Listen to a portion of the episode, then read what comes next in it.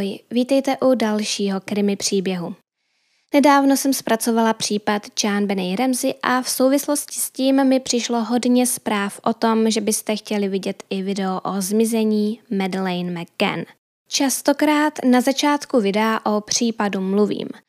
Vždycky ho v rychlosti představím, protože často volím témata, která nepatří k těm nejznámějším. Věřím, že v případě tohoto příběhu tomu není potřeba – O zmizení Madeleine McCann totiž někdy slyšel asi každý.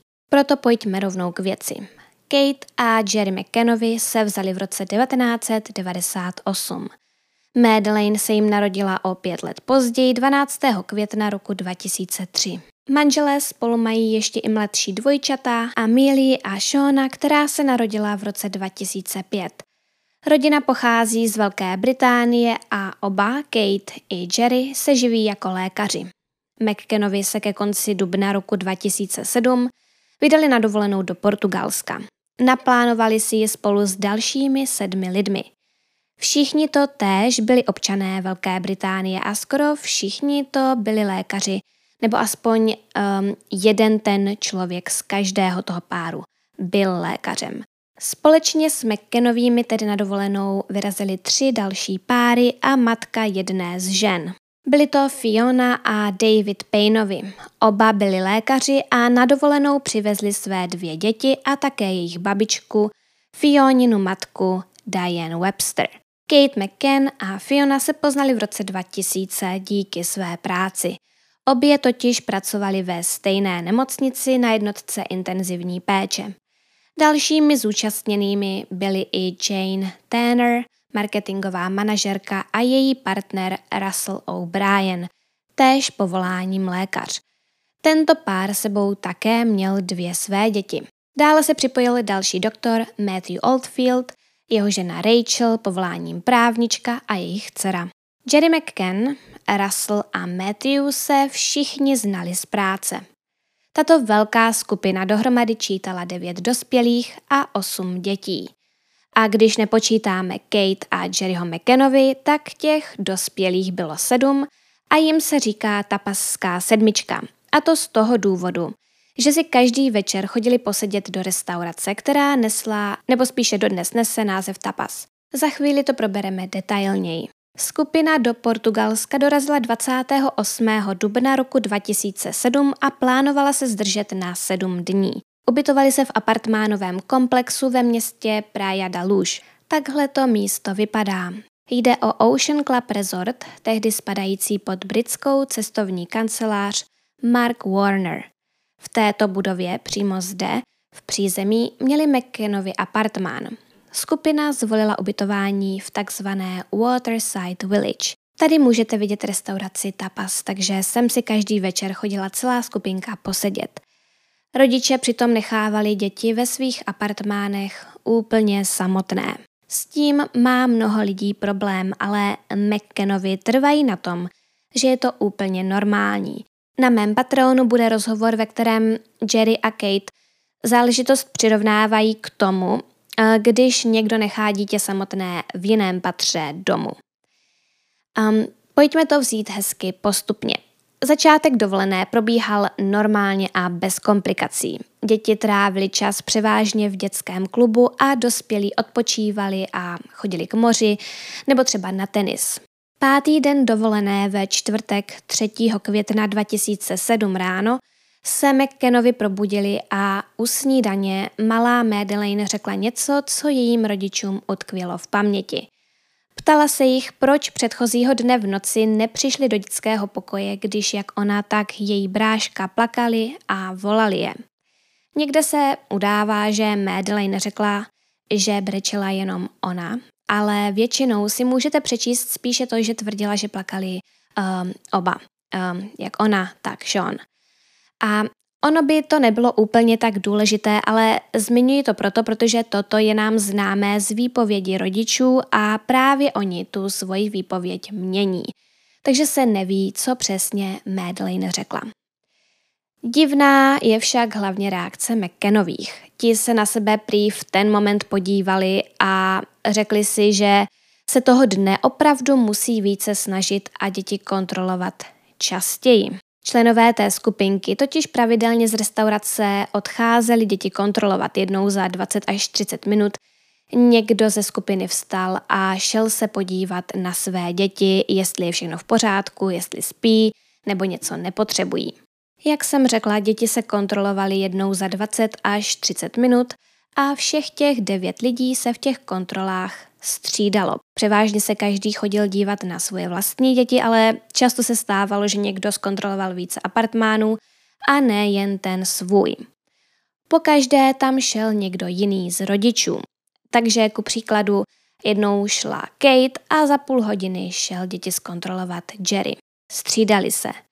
No a mnohým přijde ta reakce McKenových na tu otázku, kde v noci byli, divná, protože většině rodičů by to asi bylo líto a třeba by se rozhodli ten den raději nikam nejít.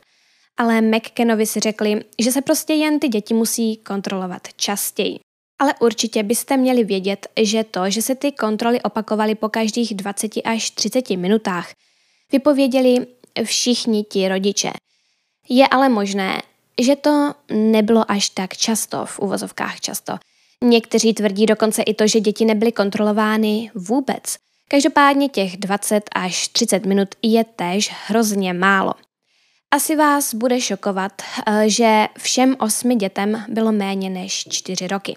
Madeleine, tuším, byla možná i nejstarší, v době zmizení jí byly tři roky, ale eh, čtvrté narozeniny měla slavit ještě ten měsíc. Turistka, která přebývala v apartmánu nad McKenovými, vypověděla, že pár dní před zmizením Madeleine slyšela z apartmánu o patroníž brečet holčičku. Podle všeho šlo o Madeleine, která podle ženy volala svého otce. Volala ho prý celé hodiny. Potom žena uslyšela, jak se dole otevřely dveře a slyšela, že rodiče přišli domů a Madeleine přestala plakat. Tato výpověď může poukazovat na to, že McKenovi a možná i jejich přátelé děti nekontrolovali tak často, jak tvrdili. Tomuto mohou nasvědčovat i výpovědi zaměstnanců restaurace, ale k těm se dostaneme, až se budeme bavit o teoriích. Po snídani někdy kolem desáté hodiny McKenovi vzali všechny své děti, Madeleine, Shona a Ameliu a odvedli je do dětského klubu, odkud si je vyzvedli kolem půl jedné odpoledne. Všichni zamířili zpět do apartmánu, kde společně poobědvali a následně strávili pár hodin u bazénu. A právě během času, který rodina strávila ten den u bazénu, byla pořízena tato fotka, na které můžete vidět Madeleine. Snímek byl vyfocen kolem půl třetí odpoledne a jedná se o úplně poslední fotografii Madeleine McCann. Podle foťáku byla fotka vyfocená už o půl druhé, ale McCannovi trvají na tom, že to ve skutečnosti bylo o hodinu později. Velká Británie a Portugalsko se mimochodem nacházejí ve stejném časovém pásmu. Muž na fotografii je Jerry McCann, její otec a holčička uprostřed je Amelie, mladší sestra Madeleine. Fotka se velmi proslavila a vznikly různé konspirační teorie o tom, že jde o fotomontáž. Lidé tak soudí hlavně kvůli odrazu v Jerryho brýlích, který je podle nich otočený. Já se tomu v tomto videu už více věnovat nebudu, ale veškeré informace o této teorii jsou k dispozici na internetu. Jde vlastně o to, že se ti lidé, kteří této teorii věří, domnívají, že Madeleine byla už celý ten den 3. května po smrti. Myslí si, že zemřela dříve, ale podle mě je nějak dokázané, že toho dne navštívila dětský klub. To je věc, která se dala ověřit, takže to vypadá, že toho dne skutečně ještě naživu byla. Já osobně tuto teorii nezastávám. Pokračujme. Kolem půl čtvrté McKenovi znovu odvedli své děti do dětského klubu a šli na tenis. Děti v klubu o půl šesté povečeřili a v šest hodin si rodiče děti opět vyzvedli a Kate je začala chystat na spaní. Jerry si kolem šesté ještě jednou zašel na tenis. Lekce měla trvat přibližně hodinu. Kolem půl sedmé Jerry požádal Davida Payna, který byl součástí tapaské sedmičky, jestli by se nezašel podívat do apartmánu, jestli jsou Kate a děti OK. To mě trochu zarazilo. Proč by neměli být OK? Zní to, jako by byl Jerry velmi starostlivý otec, který musel děti kontrolovat i v přítomnosti své manželky. Chtěl se ujistit, že jsou všichni v pořádku, ale nevadilo mu v noci nechávat děti samotné a nevadilo mu, že je jeho žena někdy chodila kontrolovat e, sama. Ve dne ji a děti nechá po půl hodině zkontrolovat, ale večer ve tmě nechá svoji samotnou manželku jít zkontrolovat osamocené děti. Um, nevím, jestli to přijde divné jenom mně, dejte mi vědět, jestli vám to též přijde prostě zvláštní. Říkám si vlastně jakoby, co je pro ty lidi OK a co ne. Nějak to celé nechápu. Um, No kolem sedmé se tedy Jerry vrátil zpět do apartmánu a pomohl uložit děti do postýlek. Kolem půl osmé se McKenovi osprchovali, převlékli a nachystali na večer. Kolem osmé si spolu dali láhev vína a v půl deváté jako první dorazili do oné restaurace Tapas, kde měli zamluvený stůl, u kterého každý večer usedli úplně všichni dospělí ze skupiny. Všichni nechali své děti ve svých apartmánech. Na této fotografii budovy můžete vidět, kde přesně která rodina měla svůj apartmán. Apartmán McKenových měl číslo 5A a byl nejvíce na očích a nejlépe přístupný z ulice. Tento komplex nebyl nijak oplocený a mohl se k němu dostat kdokoliv z široké veřejnosti. Jak jsem řekla, McKenovi a spol si na každý večer dovolené Zarezervovali jeden a ten samý stůl a trvali na tom, že musí mít přesně to určité místo, protože to byl jediný stůl, od kterého šlo vidět až na jejich apartmány. Každopádně mm, to není až tak úplně pravda. Šlo vidět na budovu, ve které skupina pobývala, ale vchod do apartmánu se nacházel z druhé strany. A tam z baru rozhodně vidět nešlo. McKenovi tvrdí, že pro ně vůbec nebylo těžké děti večer nechávat bez dozoru. Přišlo jim to naprosto normální a bezpečné. Děti přece spali a nic se jim nemohlo stát. To rozhodnutí pro ně bylo vyloženě automatické a vůbec se nad tím nepozastavovali a stejně to údajně měli i všichni jejich přátelé. Ano, je to divné, že to takto brali. Jerry to přirovnával k tomu, um, když člověk nechá děti samotné v jiném patře domu, což je absolutně zcestné. Jak jsme si řekli, ta budova byla přístupná normálně z ulice. Um, někdy to bývá tak, že jsou rezorty přístupné pouze hostům a zaměstnancům, ale v tomto případě tomu tak nebylo. A v souvislosti s tím je potřeba zmínit to, že McKenovi nechávali odemčené velké skleněné dveře vedoucí do obývacího pokoje v apartmánu. Dělali to proto, aby se tam mohli jak oni, tak jejich přátelé při kontrole dětí snadno dostat. A odůvodňovali to i tím, že odemykání a otevírání těch hlavních vstupních dveří dělalo větší hluk. Báli se, že tento hluk děti vzbudí a tak pro jejich dobro a ničím nerušený spánek raději začali nechávat odemčené posuvné dveře v obýváku. Musím říct, že tato informace mě naprosto šokovala. Představte si, že nemáte děti, jo? Děti stranou. Kdo z vás by nechal odemčené dveře do svého hotelového pokoje nebo apartmánu? Já bych to v životě neudělala. Někdy to raději ještě jednou pro jistotu zkontroluji. Člověk tam přece mývá spoustu věcí, které by někdo mohl ukrást a nedokážu si představit, že bych na takto lehce přístupném místě s odemknutými dveřmi měla nechat tři své děti, všechny mladší čtyř let, v úplně cizí zemi, v cizím prostředí, kde se ty děti vůbec nevyznají. Co kdyby se probudili, hledali rodiče, nenašli je a vydali se někam ven je hledat. Opět, venku to ty děti vůbec neznají, nedomluví se a to je prostě hrůza. Cesta z baru až k apartmánu McKenových navíc měla trvat 5 až 7 minut, což není zrovna málo. Opravdu to nezní, jakože od sebe ta místa byla, co by kamenem dohodil.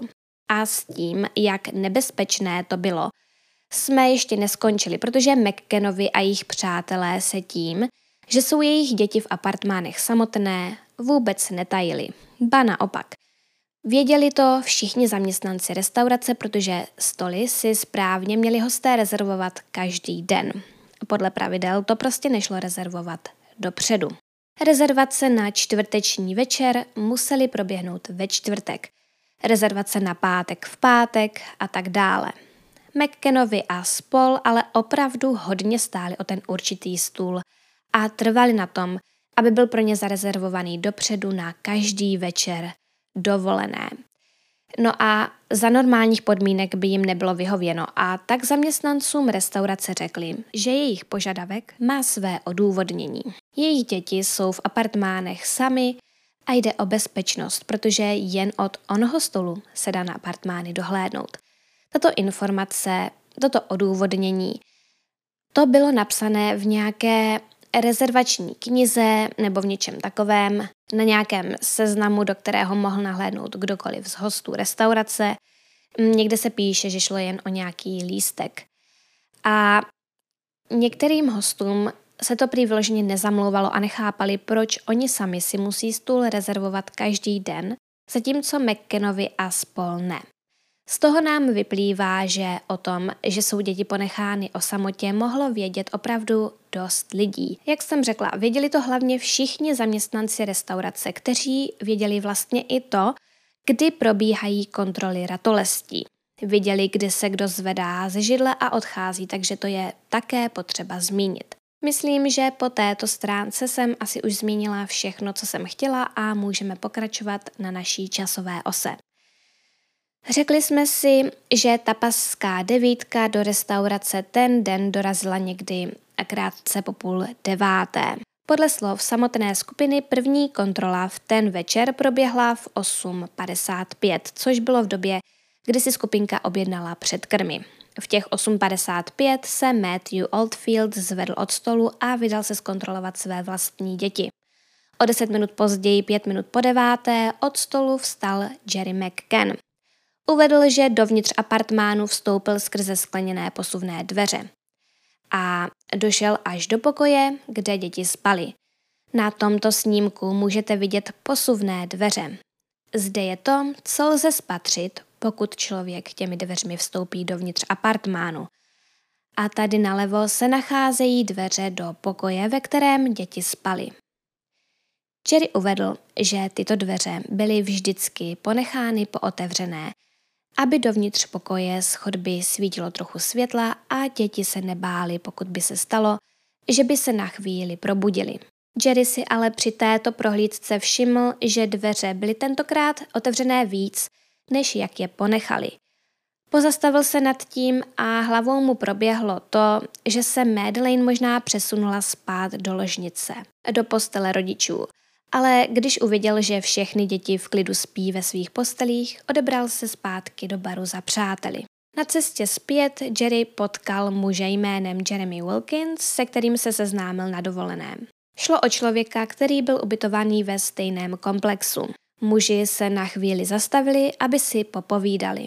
V 9 hodin a 10 minut si jich na ulici údajně všimla Jane Tanner. O té jsme si už řekli – ta patřila k tapaské sedmičce a byla součástí cestovatelské skupiny.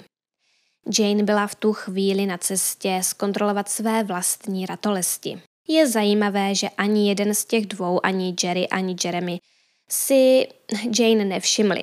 Podle všeho viděla jen ona je. Myslím, že pokud ti dva byli do konverzace zabraní, ženy si jistě všimnout nemuseli, ale je nutno podotknout, že ta ulice byla opravdu uzounká. Jane je důležitou osobou v tomto případu, protože právě ona vypověděla, že krátce potom, co viděla Jerryho a Jeremyho, spatřila na ulici i dalšího muže. Muže, který nesl dítě. Mělo jít o blondětou holčičku v růžovém pyžamu, kterou muž nesl v náručí, jak se u nás říká, na princeznu. Na obrazovce můžete vidět kresbu, která vám Janino svědectví přiblíží. Jane si všimla, že byla dívenka bosá a to jí zarazilo, protože v tu dobu už venku bylo poměrně chladno. Vypadalo to, jako by holčička spala. Muže svědkyně popsala jako jižansky vypadajícího. Měl tmavší pokožku a delší tmavé vlasy. Soudila, že šlo o někoho místního a ne o turistu. V půl desáté se měla jít na své děti podívat Kate McCann, ale na kontrolu se v tu chvíli chystal i Matthew Oldfield a Russell O'Brien. A jelikož Oldfieldovi měli apartmán blízko McCannových, Matthew se nabídl, že se zastaví i v apartmánu McCannových a Kate tak nikam nemusí – No a ona souhlasila a zůstala v restauraci. Matthew později vypověděl, že do pokoje dětí McKenových jen tak trochu nahlédl a usoudil, že jsou v pořádku. Ví jistě, že v postýlkách viděl spát dvojčátka, ale tím, že v pokoji byla i Madeleine, si není jistý na 100%. Potom, co se vrátil do restaurace, měl pronést něco v tom smyslu, že tam byl klid nebo ticho, takže je možné, že přímo do pokoje vůbec nešel, protože kdyby tam opravdu byl, byl by si pravděpodobně jistý, že tam Madeleine byla. Prostě a jednoduše nevíme, zda skutečně touto dobou stále byla přítomná ve své postýlce uvnitř apartmánu. Minimálně od půl desáté je to zkrátka nejisté. V deset hodin se na kontrolu dětí konečně vydala Kate. Uvedla, že otevřela skleněné dveře, vstoupila dovnitř a když chtěla uchopit kliku po otevřených dveří pokoje, ve kterém spali děti, dveře se zabouchly kvůli průvanu. Též, jako její manžel, trvala na tom, že jí přišlo, že byly dveře před zabouchnutím pootevřené o trochu víc, než je s Jerrym ponechávali. Následně Kate dveře otevřela a vstoupila do místnosti. Uviděla, že je otevřené okno. I přesto, že ho ani ona, ani její manžel před odchodem neotevřeli. Vnější žaluzie, nebo spíše okenice, byly podle Kate vysunuty až úplně nahoru a závěsy kvůli průvanu vyloženě vlály. Dále si všimla, že dvojčata v klidu spí, ale Madeleine ve své posteli nebyla. Kate víceméně spanikařila, což je absolutně pochopitelné. Odešla a běžela do baru, kde prohlásila, vzali Madeleine, vzali ji, nebo sebrali ji, sebrali Madeleine. A to je podle mnohých velmi zvláštní. Proč Kate v podstatě okamžitě předpokládala, že Madeleine někdo unesl? Proč neřekla něco jako, že zmizela nebo že není v apartmánu, že ji nemůže najít? Proč i hned předpokládala, že byla unesena? Je možné, že Kate prostě jen chtěla, aby si ostatní hned od začátku mysleli, že její dcera byla unesena. Ale pokud si to doopravdy myslela i ona samotná, proč z toho apartmánu vyběhla bez svých dalších dvou dětí? Proč je nechala na místě, ze kterého někdo podle jejího přesvědčení před malou chvílí unesl jejich starší sestru? Mnohým to přijde divné a podezřelé, ale na druhou stranu Kate opravdu mohla být v šoku a proto jednala trošku iracionálně. Ale to by vysvětlovalo spíše jen to, že v apartmánu nechala dvojčata samotná a ne to, že i hned předpokládala, že šlo o únos. Je zde totiž opravdu hodně možností toho, co se mohlo stát. Nevím, jestli by se člověk v podobné situaci tak rychle přiklonil k tak specifickému závěru. Já bych se možná v tu chvíli něčeho takového obávala, ale to přikládám spíše profesní deformaci, ale bylo by to nejspíš někde vzadu, někde vzadu v hlavě. Nejdřív by jsem předpokládala, že um, mě šlo třeba mé dítě hledat. Víme přece, že se Madeleine údajně po svých rodičích předešlého dne v noci zháněla. Proto si myslím, že není úplně od věci předpokládat, že by se Kate možná měla přiklonit k obecně více pravděpodobnému scénáři, tomu, že se Madeleine vydala hledat své rodiče. No ale je to, jak to je. Kate v restauraci svým přátelům oznámila, že Madeleine někdo unesl a mezi tím byly další její dvě děti v onom apartmánu. Opět samotné. Jenom taková malá poznámka. Je možné, že Kate takový závěr vlastně učinila kvůli tomu, že bylo otevřené to okno, ale ono nejspíš otevřené nebylo, ale k tomu se dostaneme později. Celá skupina přátel se poté odebrala do apartmánu a okolí a snažila se Madeleine najít. Ve čtvrt na jedenáct Matthew Oldfield zaběhl na hlavní non-stop recepci, kde záležitost oznámil a zaměstnanci recepce zavolali na policii. Policisté se na místo dostavili o 15 minut později v půl jedenácté večer. Přibližně v tu stejnou dobu byl v areálu rezortu aktivovaný protokol, podle kterého se mělo postupovat v případě pohřešování dítěte. McKenovi následně obvolali hned několik svých příbuzných, kterým měli poměrně detailně vysvětlit, co se stalo. Všem řekli to stejné, že někdo unesl Madeleine a pravděpodobně ji odnesl skrze okno v dětském pokoji. Důležité je hlavně to, jak okno McKenovi příbuzným popsali. Řekli jim, že bylo rozbité, že se jim někdo nejspíš vloupal dovnitř a popisovali ho, jako by bylo poničené, jako by na něm bylo jasně a viditelně zřetelné, že jim únosce vnikl dovnitř a poté jim i dítě odnesl. Tak tomu ale pravděpodobně nebylo. Portugalští detektivové našli žádné známky násilné manipulace s oknem. Vůbec nebylo poničené a bylo zavřené.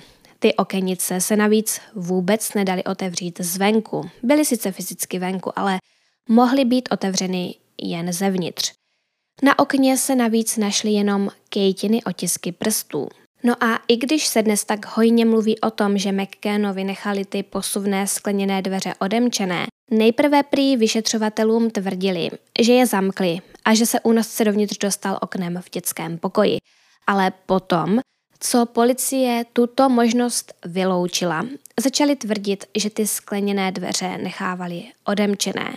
A měli uvést i něco, co jsem předtím nezmínila, a to to, že to dělali i proto, aby měli děti kudy utéct v případě požáru. Opravdu starostliví rodiče. Mimochodem, um, rezort poskytoval i večerní a tuším i nějak jako noční hlídání dětí. Nebylo to přes noc, ale bylo to opravdu do pozdních večerních hodin. McKenovi byli oba dva lékaři a nemyslím si, že by pro ně peníze byly nějaký problém. Jednoduše mohli své děti svěřit do péče chův v rezortu, než aby je nechávali v apartmánu samotné. No ale rozhodli se jinak. Um, muž jménem Peter McLeod, um, britský detektiv, který se do rezortu dostavil v rámci vyšetřování, později uvedl, že je podle něj naprosto vyloučeno, aby dospělý muž tím malým oknem odnesl dítě. Uvedl, že on sám je muž normální postavy a to okno bylo užší než jeho ramena. Dokázal prý oknem prolézt jenom jakoby na bok, ale je vyloučené, že by to šlo s dítětem v náručí. Uvedl, že toto pro něj byl první velký varovný signál v tomto případu a poukázal na to, že ze záběru portugalských médií bylo jasně vidět, že okno nijak poničené není. V Anglii žádné záběry neukazovali a tvrdili, že okno poničené bylo. Teď chci upřesnit příjezd policie.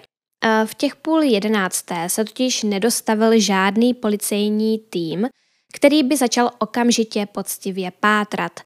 Dostavili se jen dva tamní strážníci, kteří pátrali v podstatě asi jen tak stejně jako všichni ostatní v rezortu a zanedlouho zavolali kriminálku.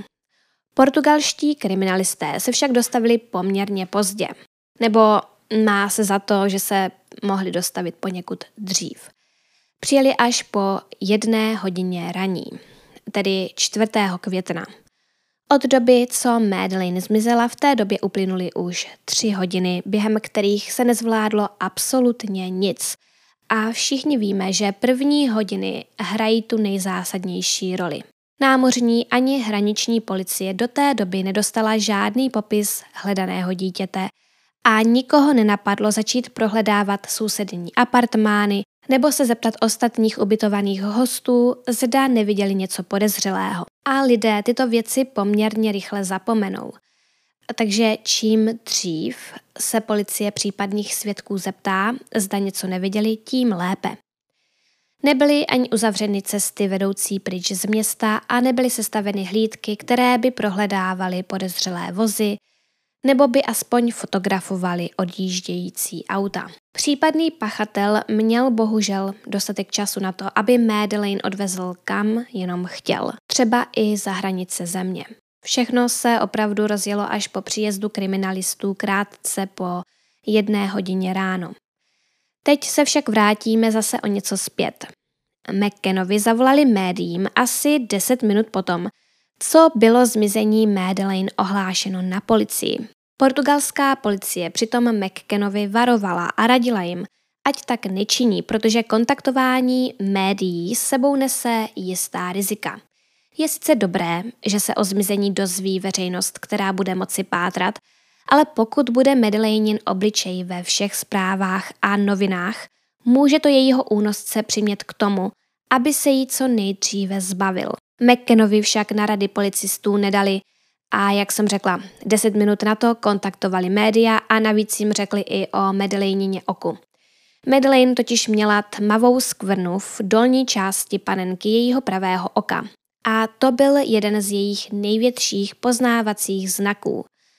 Opět, policisté McKenovi prosili, ať o tom médiím neříkají, protože jí to mohlo uškodit. Ale oni to novinářům řekli hned, jak mohli. Dejte mi prosím vás vědět, co byste v takové situaci udělali vy.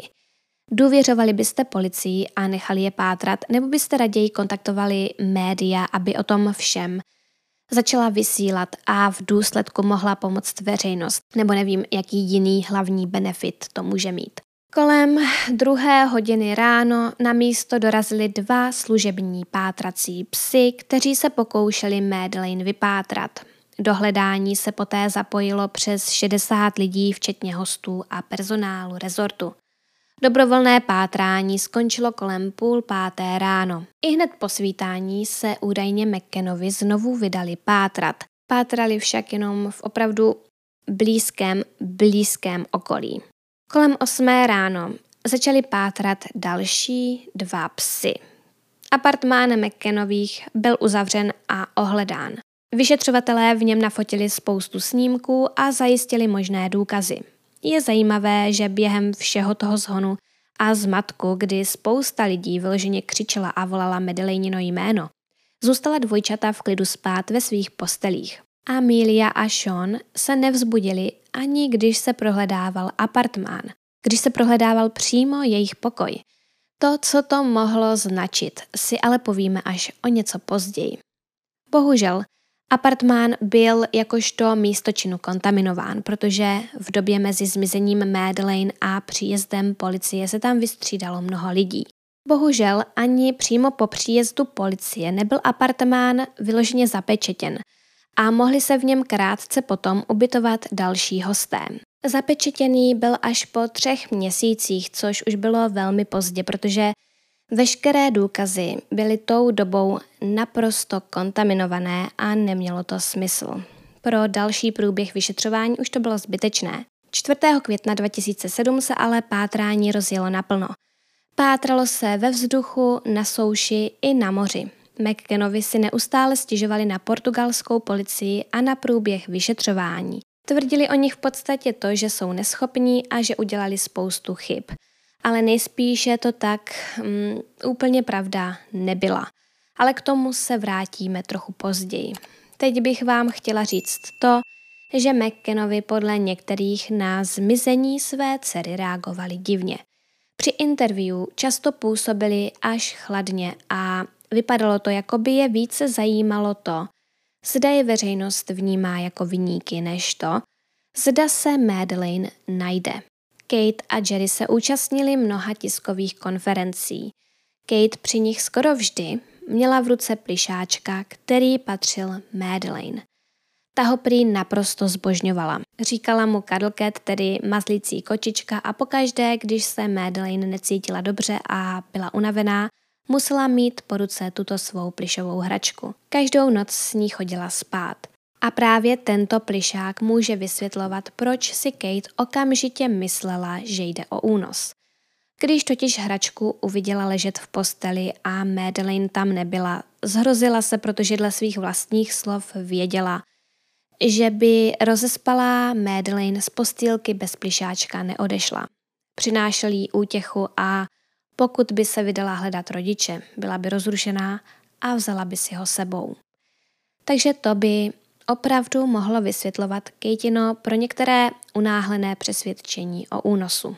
Kate plišáčka opravdu nosila snad všude a často k němu čuchala a říkala, že voní jako Madeleine a že to pro ní hrozně moc znamená, že má pocit, jako by s ní její dcera stále byla.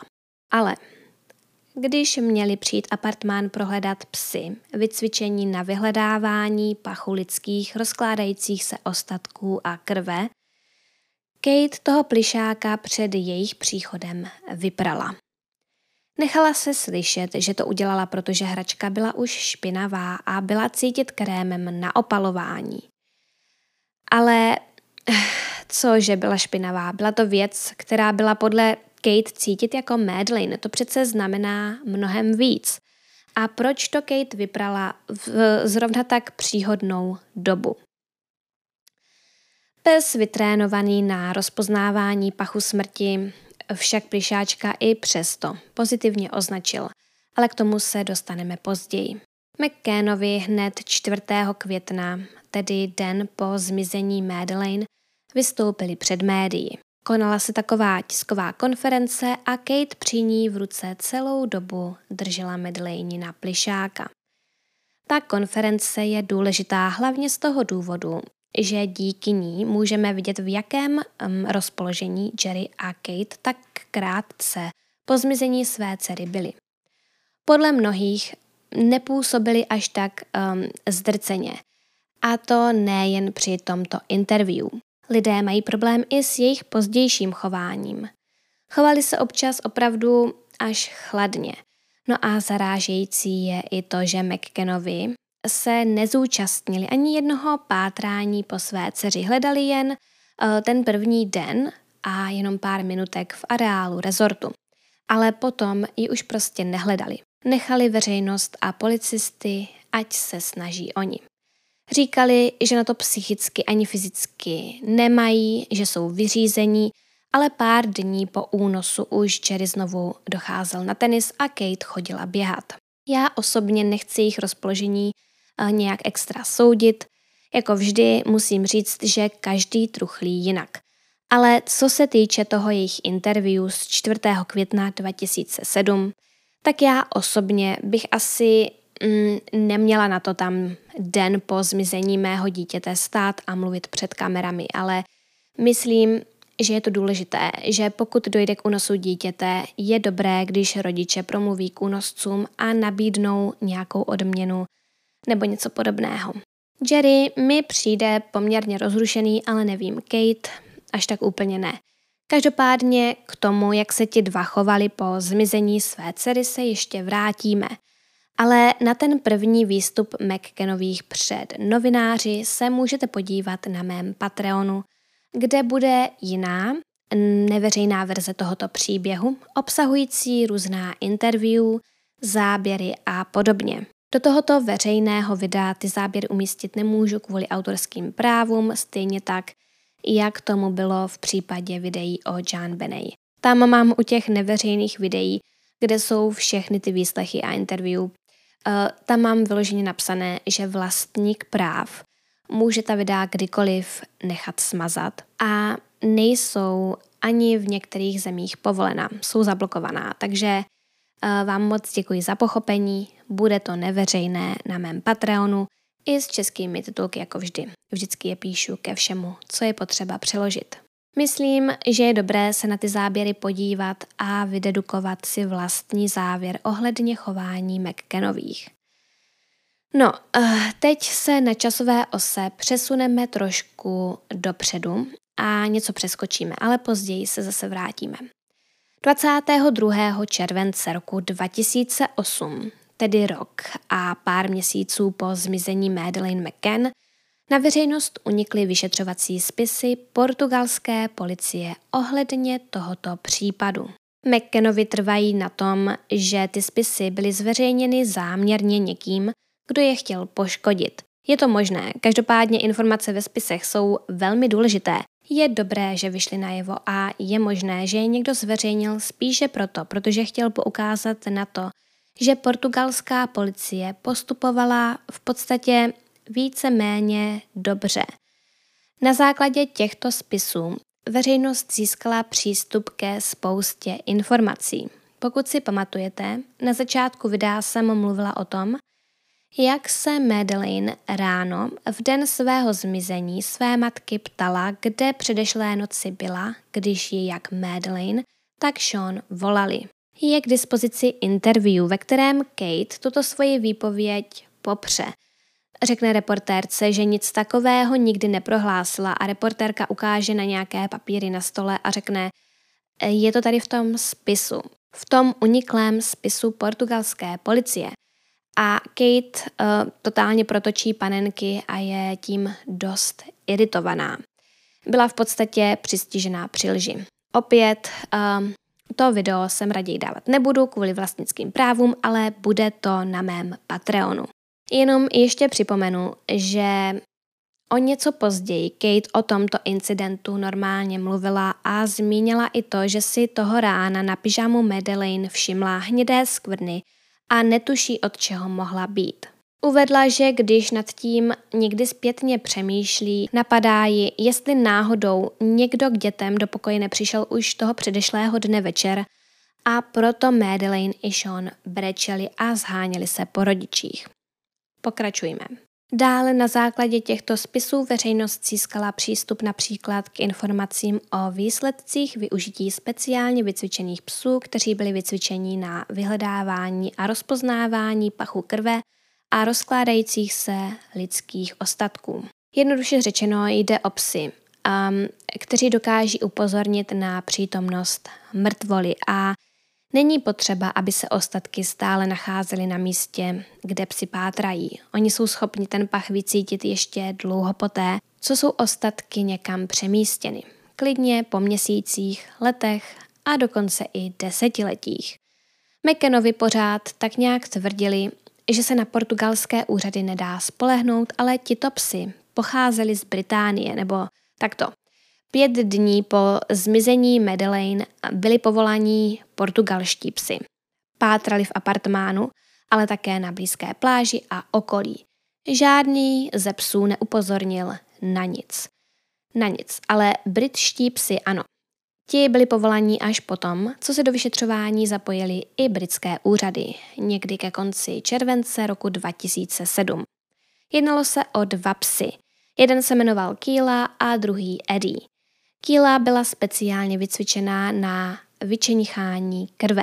V jejím případě šlo pouze o hledání stop krve. Kýla dokázala upozornit i na místa, která byla omytá vyloženě savem nebo dezinfekcí. Ona tam tu krev dokázala najít i přesto. Stejně tak jako jiný, stejně vycvičený pes. Pozitivní nález signalizovala tak, že sklonila hlavu, umístila svůj čumák k zemi a zůstala tak. Druhým psem byl Eddie a ten se specializoval přímo na vyhledávání lidských mrtvol. Dokázal upozornit na pach smrti. Oba psy všechny lokality prohledávali dvakrát. Poprvé neupozornili nikde na pláži nebo v okolí budovy, ale oba pozitivně označili určitá místa v apartmánu, kde McKenovi pobývali. Jednalo se o místo za sedačkou v obýváku, na to upozornili oba pejsci, a to znamená, že se za sedačkou možná někdy nacházelo jak mrtvé tělo, tak lidská krev. Nebo předmět, který na sobě dva tyto pachy měl. A Eddie, tedy pes zaměřující se na pach mrtvol, pozitivně označil i místo u McKenových v ložnici, někde poblíž skříně, a také venku na dvoře, eh, nebo na zahradě, přímo myslím eh, vlastně na záhonku. Portugalský detektiv, kterého McKenovi vyloženě nenávidí a později ho i soudili, pan Amaral uvedl, že bylo ověřeno, že v onom apartmánu 5A nikdy před příjezdem rodiny k žádnému úmrtí nedošlo. Takže psi podle něj nemohli cítit nějaké mrtvé tělo, které tam kdysi mohlo ležet, třeba roky před příjezdem McKenových. Prohlídka byla provedena ještě po druhé a před ní si portugalská policie zajistila povolení i k prohlídce nového apartmánu, který si McKenovi pronajali, protože oni už nepřebývali v tom původním. a vyšetřovatelé dostali povolení i k prohlídce jejich vypůjčeného vozidla. To si McKenovi půjčili normálně v autopůjčovně, ale půjčili si ho až 24 dní po zmizení dcery.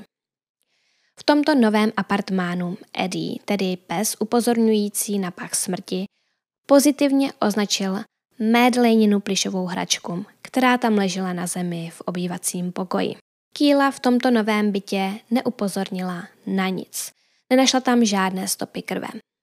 Policie poté vzala tu plišovou hračku, krabici s nějakým oblečením a nějaké další věci a přemístili je na jiné místo, na kterém nechali psy pátrat znovu. Eddie opět v tomto jiném novém prostředí pozitivně označila plišovou hračku, která patřila Madeleine. Tentokrát však upozornila i na krabici s oblečením.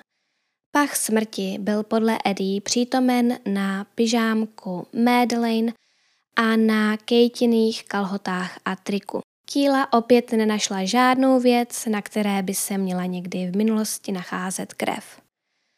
Co se týče prohlídky pro najatého auta, tak tam je to poněkud mm, zajímavé a komplikovanější.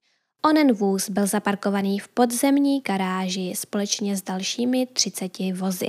Všechna auta od sebe byla vzdálená minimálně 9-10 metrů, mělo jít o 30 stop. Eddie pozitivně označil spodek dveří na straně řidiče. Psovod uvedl, že to značí, že pach smrti z auta vycházel tou škvírou ve spodu dveří. Kýla upozornila na stejné místo jako Eddie a také na místo v kufru auta a na přihrádku v palubní desce, jejímž obsahem byla mapa a klíče od vozu. Klíče poté byly umístěny do kyblíku s pískem a Kýla na něj upozornila. Poté byl kyblík s klíčem umístěn na jiné místo na parkovišti a Kýla ho opět pozitivně označila, nebo spíše označila místo hned vedle. To může znamenat, že na těch věcech někdy byla přítomná krev. Jen to upřesním. Oba psy pozitivně označili uh, kufr auta.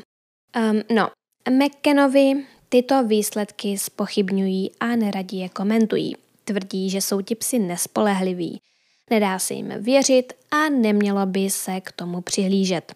Ale tito psy patří nebo patřili ke špičce ve svém oboru a pracovali na velmi známých případech. Psy, kteří mají dobré výsledky a kteří se používají při takto důležitých případech, mývají úspěšnost kolem 90 a 95%, což je dost. A podle mnohých expertů se dobře vycvičení psy prostě nezmílí. Ten specifický pach rozkládajícího se lidského těla se samozřejmě neobjeví i hned po smrti. Je potřeba, aby po smrti uplynulo minimálně 30 minut – aby tělo začalo ten pach produkovat a psi ho vůbec mohli zaznamenat. Většinou je však potřeba aspoň 90 minut, těch 30 minut je opravdu minimum. Takže aby pes pach dokázal rozeznat, je potřeba, aby bylo tělo po smrti aspoň 30 minut. Stopy pachu mrtvého těla lze nalézt pouze na objektech, které byly fyzicky v kontaktu s mrtvým tělem a jeho tekutinami. Obvykle nestačí jen to, aby určité věci byly s mrtvým tělem ve stejné místnosti. Psi označují specifické předměty, ale rozpoznají, že v nějakém bytě bylo mrtvé tělo. Martin Grime, psovod, který pracoval na případu zmizení Madeleine McCann, uvedl, že se Eddie rozdováděl i hned, jak vstoupil do apartmánu 5A. Eddie to samozřejmě bere jinak, pro něj je to eh, v podstatě hra. A Martin řekl, i hned, jak Eddie vstoupil do domu, ucítil pach, který zná. Konec citace. I přesto jsou zde nějaké pochybnosti, o kterých bych vám chtěla říct. Různí psovodi z celého světa se dívali na videozáběry toho, jak ti psi v garáži pátrali a někteří v tom procesu vidí problémy a chyby. Já jsem se na ta videa také dívala a musím uznat, že v případě té prohlídky auta to bylo poněkud zvláštní. Já tomu ale vůbec nerozumím a i tak mi přišlo, že ten psovod na to auto, které McKenovi používali, přehnaně upozorňoval. Pes od vozu několikrát odešel a on ho opakovaně volal zpátky a ukazoval na různé části toho vozidla a podobně. Ten test, ta prohlídka, měla probíhat takzvaně naslepo. Psovod neměl vědět, které auto patří McKenovým, ale podle všeho to věděl. Na tom autě totiž byla spousta nálepek s nápisy um, hledá se Madeleine nebo s něčím takovým. A podle různých psovodů eh, z různých koutů světa lze od psa získat falešně pozitivní reakci, a to hlavně pokud psovod opakovaně upozorňuje na určitá místa, což ten psovod na videu údajně dělal. Navíc oba dva psy vedl ten stejný člověk. Takže asi víte, kam tím mířím. Každopádně ty názory se liší. Spousta lidí tvrdí, že je ten postup úplně normální a všechno proběhlo tak, jak mělo. Když jsem o tomto, o těch psech slyšela poprvé, brala jsem to jako jasný důkaz toho, že jsou v tom celém McKenovi nějak zapletení, ale teď už to tak úplně tak jasně nevnímám, ale na druhou stranu mám pochybnosti, hlavně ohledně té prohlídky auta. To ostatní mi přišlo v pohodě. A nečetla jsem, že by s tím ostatním, s těmi ostatními prohlídkami měli problém ti dotyční psovodi, kteří se vyjádřili k prohlídce vozu. Video toho ohledání auta i bytu najdete na mém Patreonu. Jsou to v skutku zajímavé záběry a podle mě je důležité si udělat vlastní obrázek. Tímto však pro nás toto téma nekončí. To vypůjčené auto je zapeklitá záležitost. McKenovi trvali na tom, že se v autě mohly najít stopy krve, protože jednomu z dvojčat buď tekla krev z nosu nebo se řízlo papír. Oni vyloženě zmínili tyto dvě věci. A musíme brát v potaz, že to auto bylo vypůjčené, mohla tam tedy mm, téct krev komukoliv, kdo si to auto půjčil před nimi. Ale, ale, nesmíme zapomínat na to, že jak místo u řidičových dveří, tak i určité místo v kufru označili oba psy, tedy i pes, který vyčmuchával pach smrti a ne krve. To je taková první věc, která mě napadla, ale ano, psy uh, vedl ten stejný psovod a mohl chtít jen dobré výsledky. To nejdůležitější však přijde teď. Jak jsem říkala, McKenovi později už nepřebývali v apartmánu, ze kterého médií zmizela a přestěhovali se na jiné místo a půjčili si to auto z půjčovny.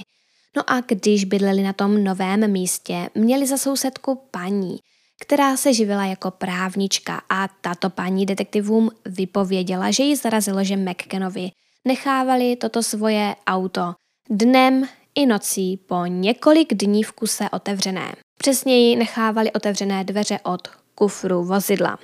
Proč? Aby se auto vyvětralo. A proč se mělo vyvětrat? McKenovi proto samozřejmě mají jednoduché a jasné vysvětlení.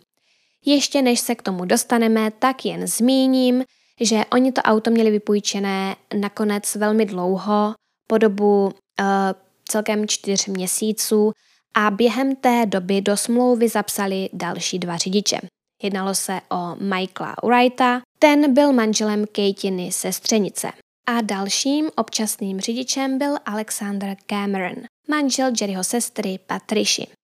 Oba tito lidé později potvrdili tvrzení McKenových o původu zápachu a důvodu dlouhého větrání. Zápach měl být zapříčiněn jednoduše tím, že se v kufru auta převážely špinavé plíny, pytle z odpadky a měla tam i nějak prosáknout krev z hovězího masa a šťávy z krevet, které byly součástí nákupu, které rodina udělala. Policie později přišla i na to, že někdo z rodiny, a myslím, že někdo z těch dvou dalších řidičů, dokonce koberec z kufru auta vytáhl, aby jej vyčistil. Onen portugalský detektiv uvedl, že McKenovi netajili, že auto větrali. Prostě přímo rovnou řekli, že to bylo kvůli těm již zmíněným věcem. Jako plenky moc nechápu, ale chápu. A krevety a hovězí taky jakž takž chápu, ale co nechápu je to, proč by někdo v kufru auta převážel odpadky z domu. Z domu. Oni tvrdili, že šlo o odpadky z toho apartmánu. Prostě domácí odpadky. Nechápu, proč by je někdo převážel. To mi, to mi prostě nejde do hlavy. Dost mi to připomnělo případ Kaylee a Casey Anthony. Ten jsem uh, též zpracovala, jedná se o moje úplně první video a v něm zmiňuji právě to, že Casey nechala své auto dlouho zaparkované na jednom parkovišti. A eh, tak bylo odtaženo a když si pro auto její otec přišel a otevřel ho, Linul se z něj nechutný zápach a jeho v tu chvíli napadlo vyloženě to, že v něm najde mrtvolu své vnučky. V kufru auta ale byly ponechány odpadky, ale zaměstnanec toho parkoviště, který otce k autu dovedl, tvrdil, že již několikrát předtím cítil pach rozkládajícího se lidského těla a přišlo mu, že zápach z Casey na vozu ten pach připomínal. Casey matka při svém hovoru na policii dokonce řekla, že auto její dcery zapáchá jako mrtvé tělo. Chtěla jsem to zmínit, protože je to hrozně podobné. Nemůžu si pomoct, ale představte si, že někdo v autě uh, převeze mrtvolu a poté chce pach smrti zamaskovat. Co k tomu použije? Pach hniloby. No a McKenovi v autě převáželi snad všechno, co mohlo zapáchat hnilobou. Každopádně ti psi nebyli vycvičení na to, aby upozornili na pach jakékoliv krve a jakéhokoliv rozkládajícího se živého organismu. Oni byli vytrénovaní speciálně na hledání zápachu lidského rozkládajícího se masa a lidské krve. Očividně se ty pachy dají rozlišit, takže pokud ti psi jednali správně a neoznačili ta místa falešně pozitivně, upozornili opravdu na něco, co pocházelo od člověka. A ano, údajně se tam měly nacházet plínky, ale omlouvám se, ať mi nikdo netvrdí, že si ti psi spletou fekálie a moč s pachem rozkládající se mrtvoly a lidské krve. Myslím, že šťáva z krevet rozhodně taky nic takového nepřipomíná. To by snad poznal i člověk. A odpadky podle mě též zapáchají poněkud specificky. A krev z hovězího, um, rozkládající se krev, nevím, ale ten pes, co se specializoval na pach smrti, byl vycvičen přímo na farmě, na které byly různě ukryté lidské ostatky a ti psi se jistě učili rozlišovat pach zvířecích a lidských ostatků. Ano, je chytré říci, že se v autě převážely všechny ty nechutné věci, protože co jiného máte říct.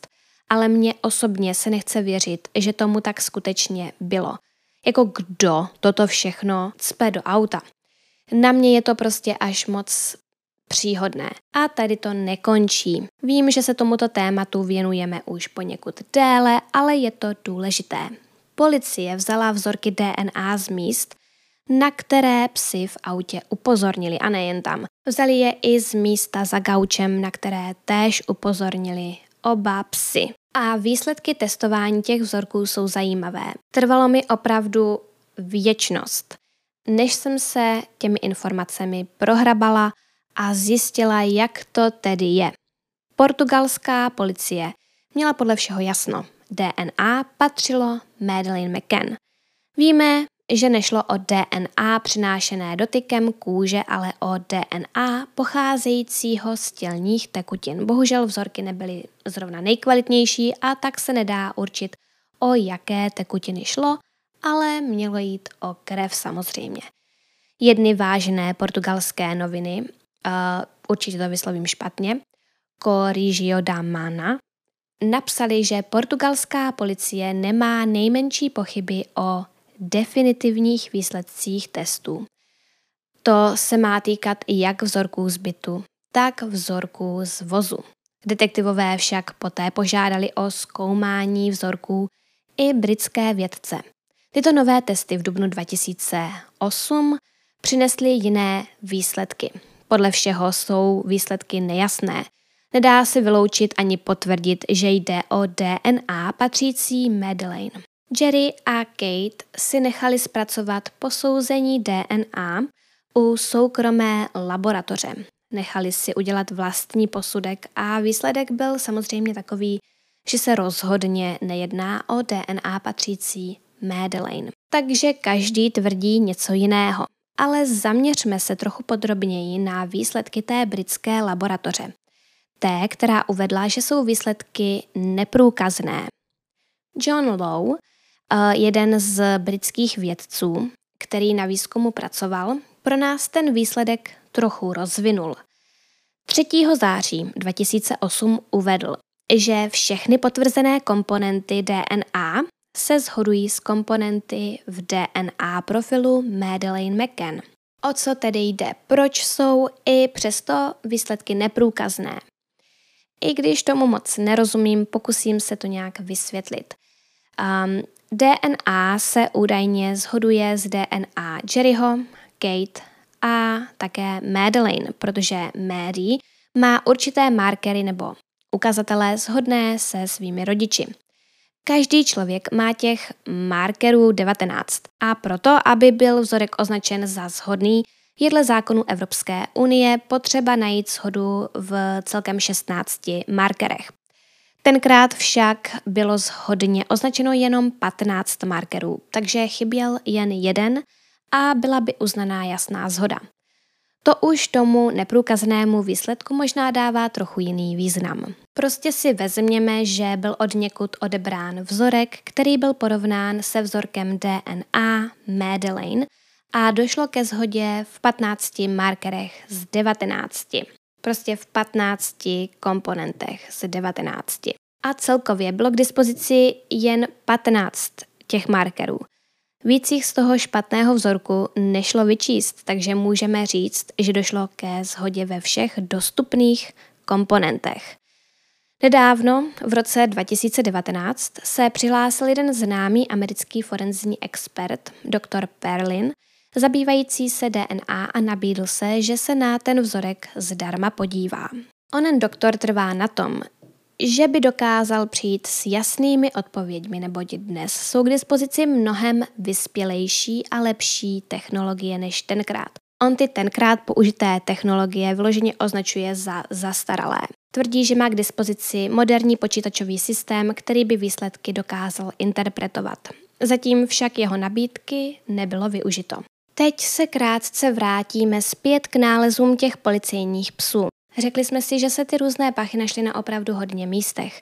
Chci připomenout, eh, že byly ohledány i apartmány ostatních lidí z tapaské sedmičky a u nikoho jiného psi pozitivně nereagovali. Prohledali se i byty různých jiných podezřelých a ani tam psi nic neoznačili. Uvedla jsem, že McKenovi měli z poznatky psů velké problémy a dost je to štvalo. Kate přítomnost pachu smrti na svém oblečení vysvětlila tím, že krátce před odjezdem na dovolenou přišla do kontaktu se šesti mrtvolami kvůli své práci. Trvala na tom, že to s jistotou vysvětluje i nález pachu smrti na plišové hračce patřící Madeleine. A co tedy Kate dělala venku na záhonu a zasedačkou? vyloženě zasedačkou. A proč by na sobě měla mít pach smrti z práce? Nepřevlékají se snad doktoři k operacím nebo když um, jdou manipulovat s mrtvými. Zní to docela nevěrohodně. No, um, McKenovi kontaktovali právního zástupce muže obviněného z vraždy ve Spojených státech amerických, který úspěšně spochybnil práci policejních psů ve svém případu. Jeho právníci dokázali soudce přesvědčit o tom, že jsou ti psi nespolehliví. Obvinění bylo nakonec staženo a Kate a Jerry doufali, že jim právník onoho obviněného pomůže prokázat jejich vlastní nevinu. Kdykoliv se McKenových na psy a jejich poznatky někdo zeptal, byl oheň na střeše. Chovali se arrogantně a když o tom měli mluvit, um, Jerry dokonce reportérce řekl, že pokud o tom chce něco vědět, ať se zeptá těch psů samotných. Choval se hrozně a kousek onoho interview též najdete na mém Patreonu. McKenovi se při tom interview oba chovají dost arrogantně, místo toho, aby se snažili nějak dopátrat toho, proč to tam ti psy mohli cítit. Pokud je člověk nevinný, zajímalo by ho přece, jak je to možné. Mám pocit, že tohle video už nahrávám už opravdu, opravdu dlouho. Určitě bude velmi dlouhé a přitom jsem ještě nezmínila tolik věcí, tolik důležitých a zásadních věcí. Je jasné, že tento příběh bude na dvě, ne tři části. Ani nebudu nějak extra uvádět, co bude ve druhé části, protože toho bude hodně. Ještě se musíme pobavit o tom, co uvedli zaměstnanci restaurace, o možných podezřelých, o různých verzích toho, co se mohlo stát, takže o těch teoriích. Um, pobavíme se i o dokumentu, který o tomto případu vyšel na Netflixu, který podle mě nebyl úplně nejlepší. Řekneme si o posledním poměrně známém podezřelém, kterým byl jeden muž z Německa a nakonec se přišlo vlastně na to, že čin nejspíš nespáchal. No a musíme toho probrat opravdu ještě hodně. Proto budu moc ráda, pokud budete odebírat můj kanál a zapnete si upozornění na nová videa kliknutím na ikonu zvonku hned vedle tlačítka odebírat. Díky tomu vám při vydání dalšího videa přijde upozornění na váš mobil a video vám tak neunikne. Chtěla bych poděkovat mým patronům, kterými jsou Klára, Lukáš, Janka, Štěpánka, Mirka, Kateřina, Dagmara, Anička, Monika, Jitka, Petra, Jana, Michaela, Diana, Martin, Filip, Dana, Kateřina a Kuba. Děkuji i dalším patronům, jejichž jména jsou právě teď na obrazovce a těm, kteří si přejí zůstat anonymní. Všem vám moc děkuji za zhlédnutí videa a budu se na vás těšit u druhé části tohoto příběhu.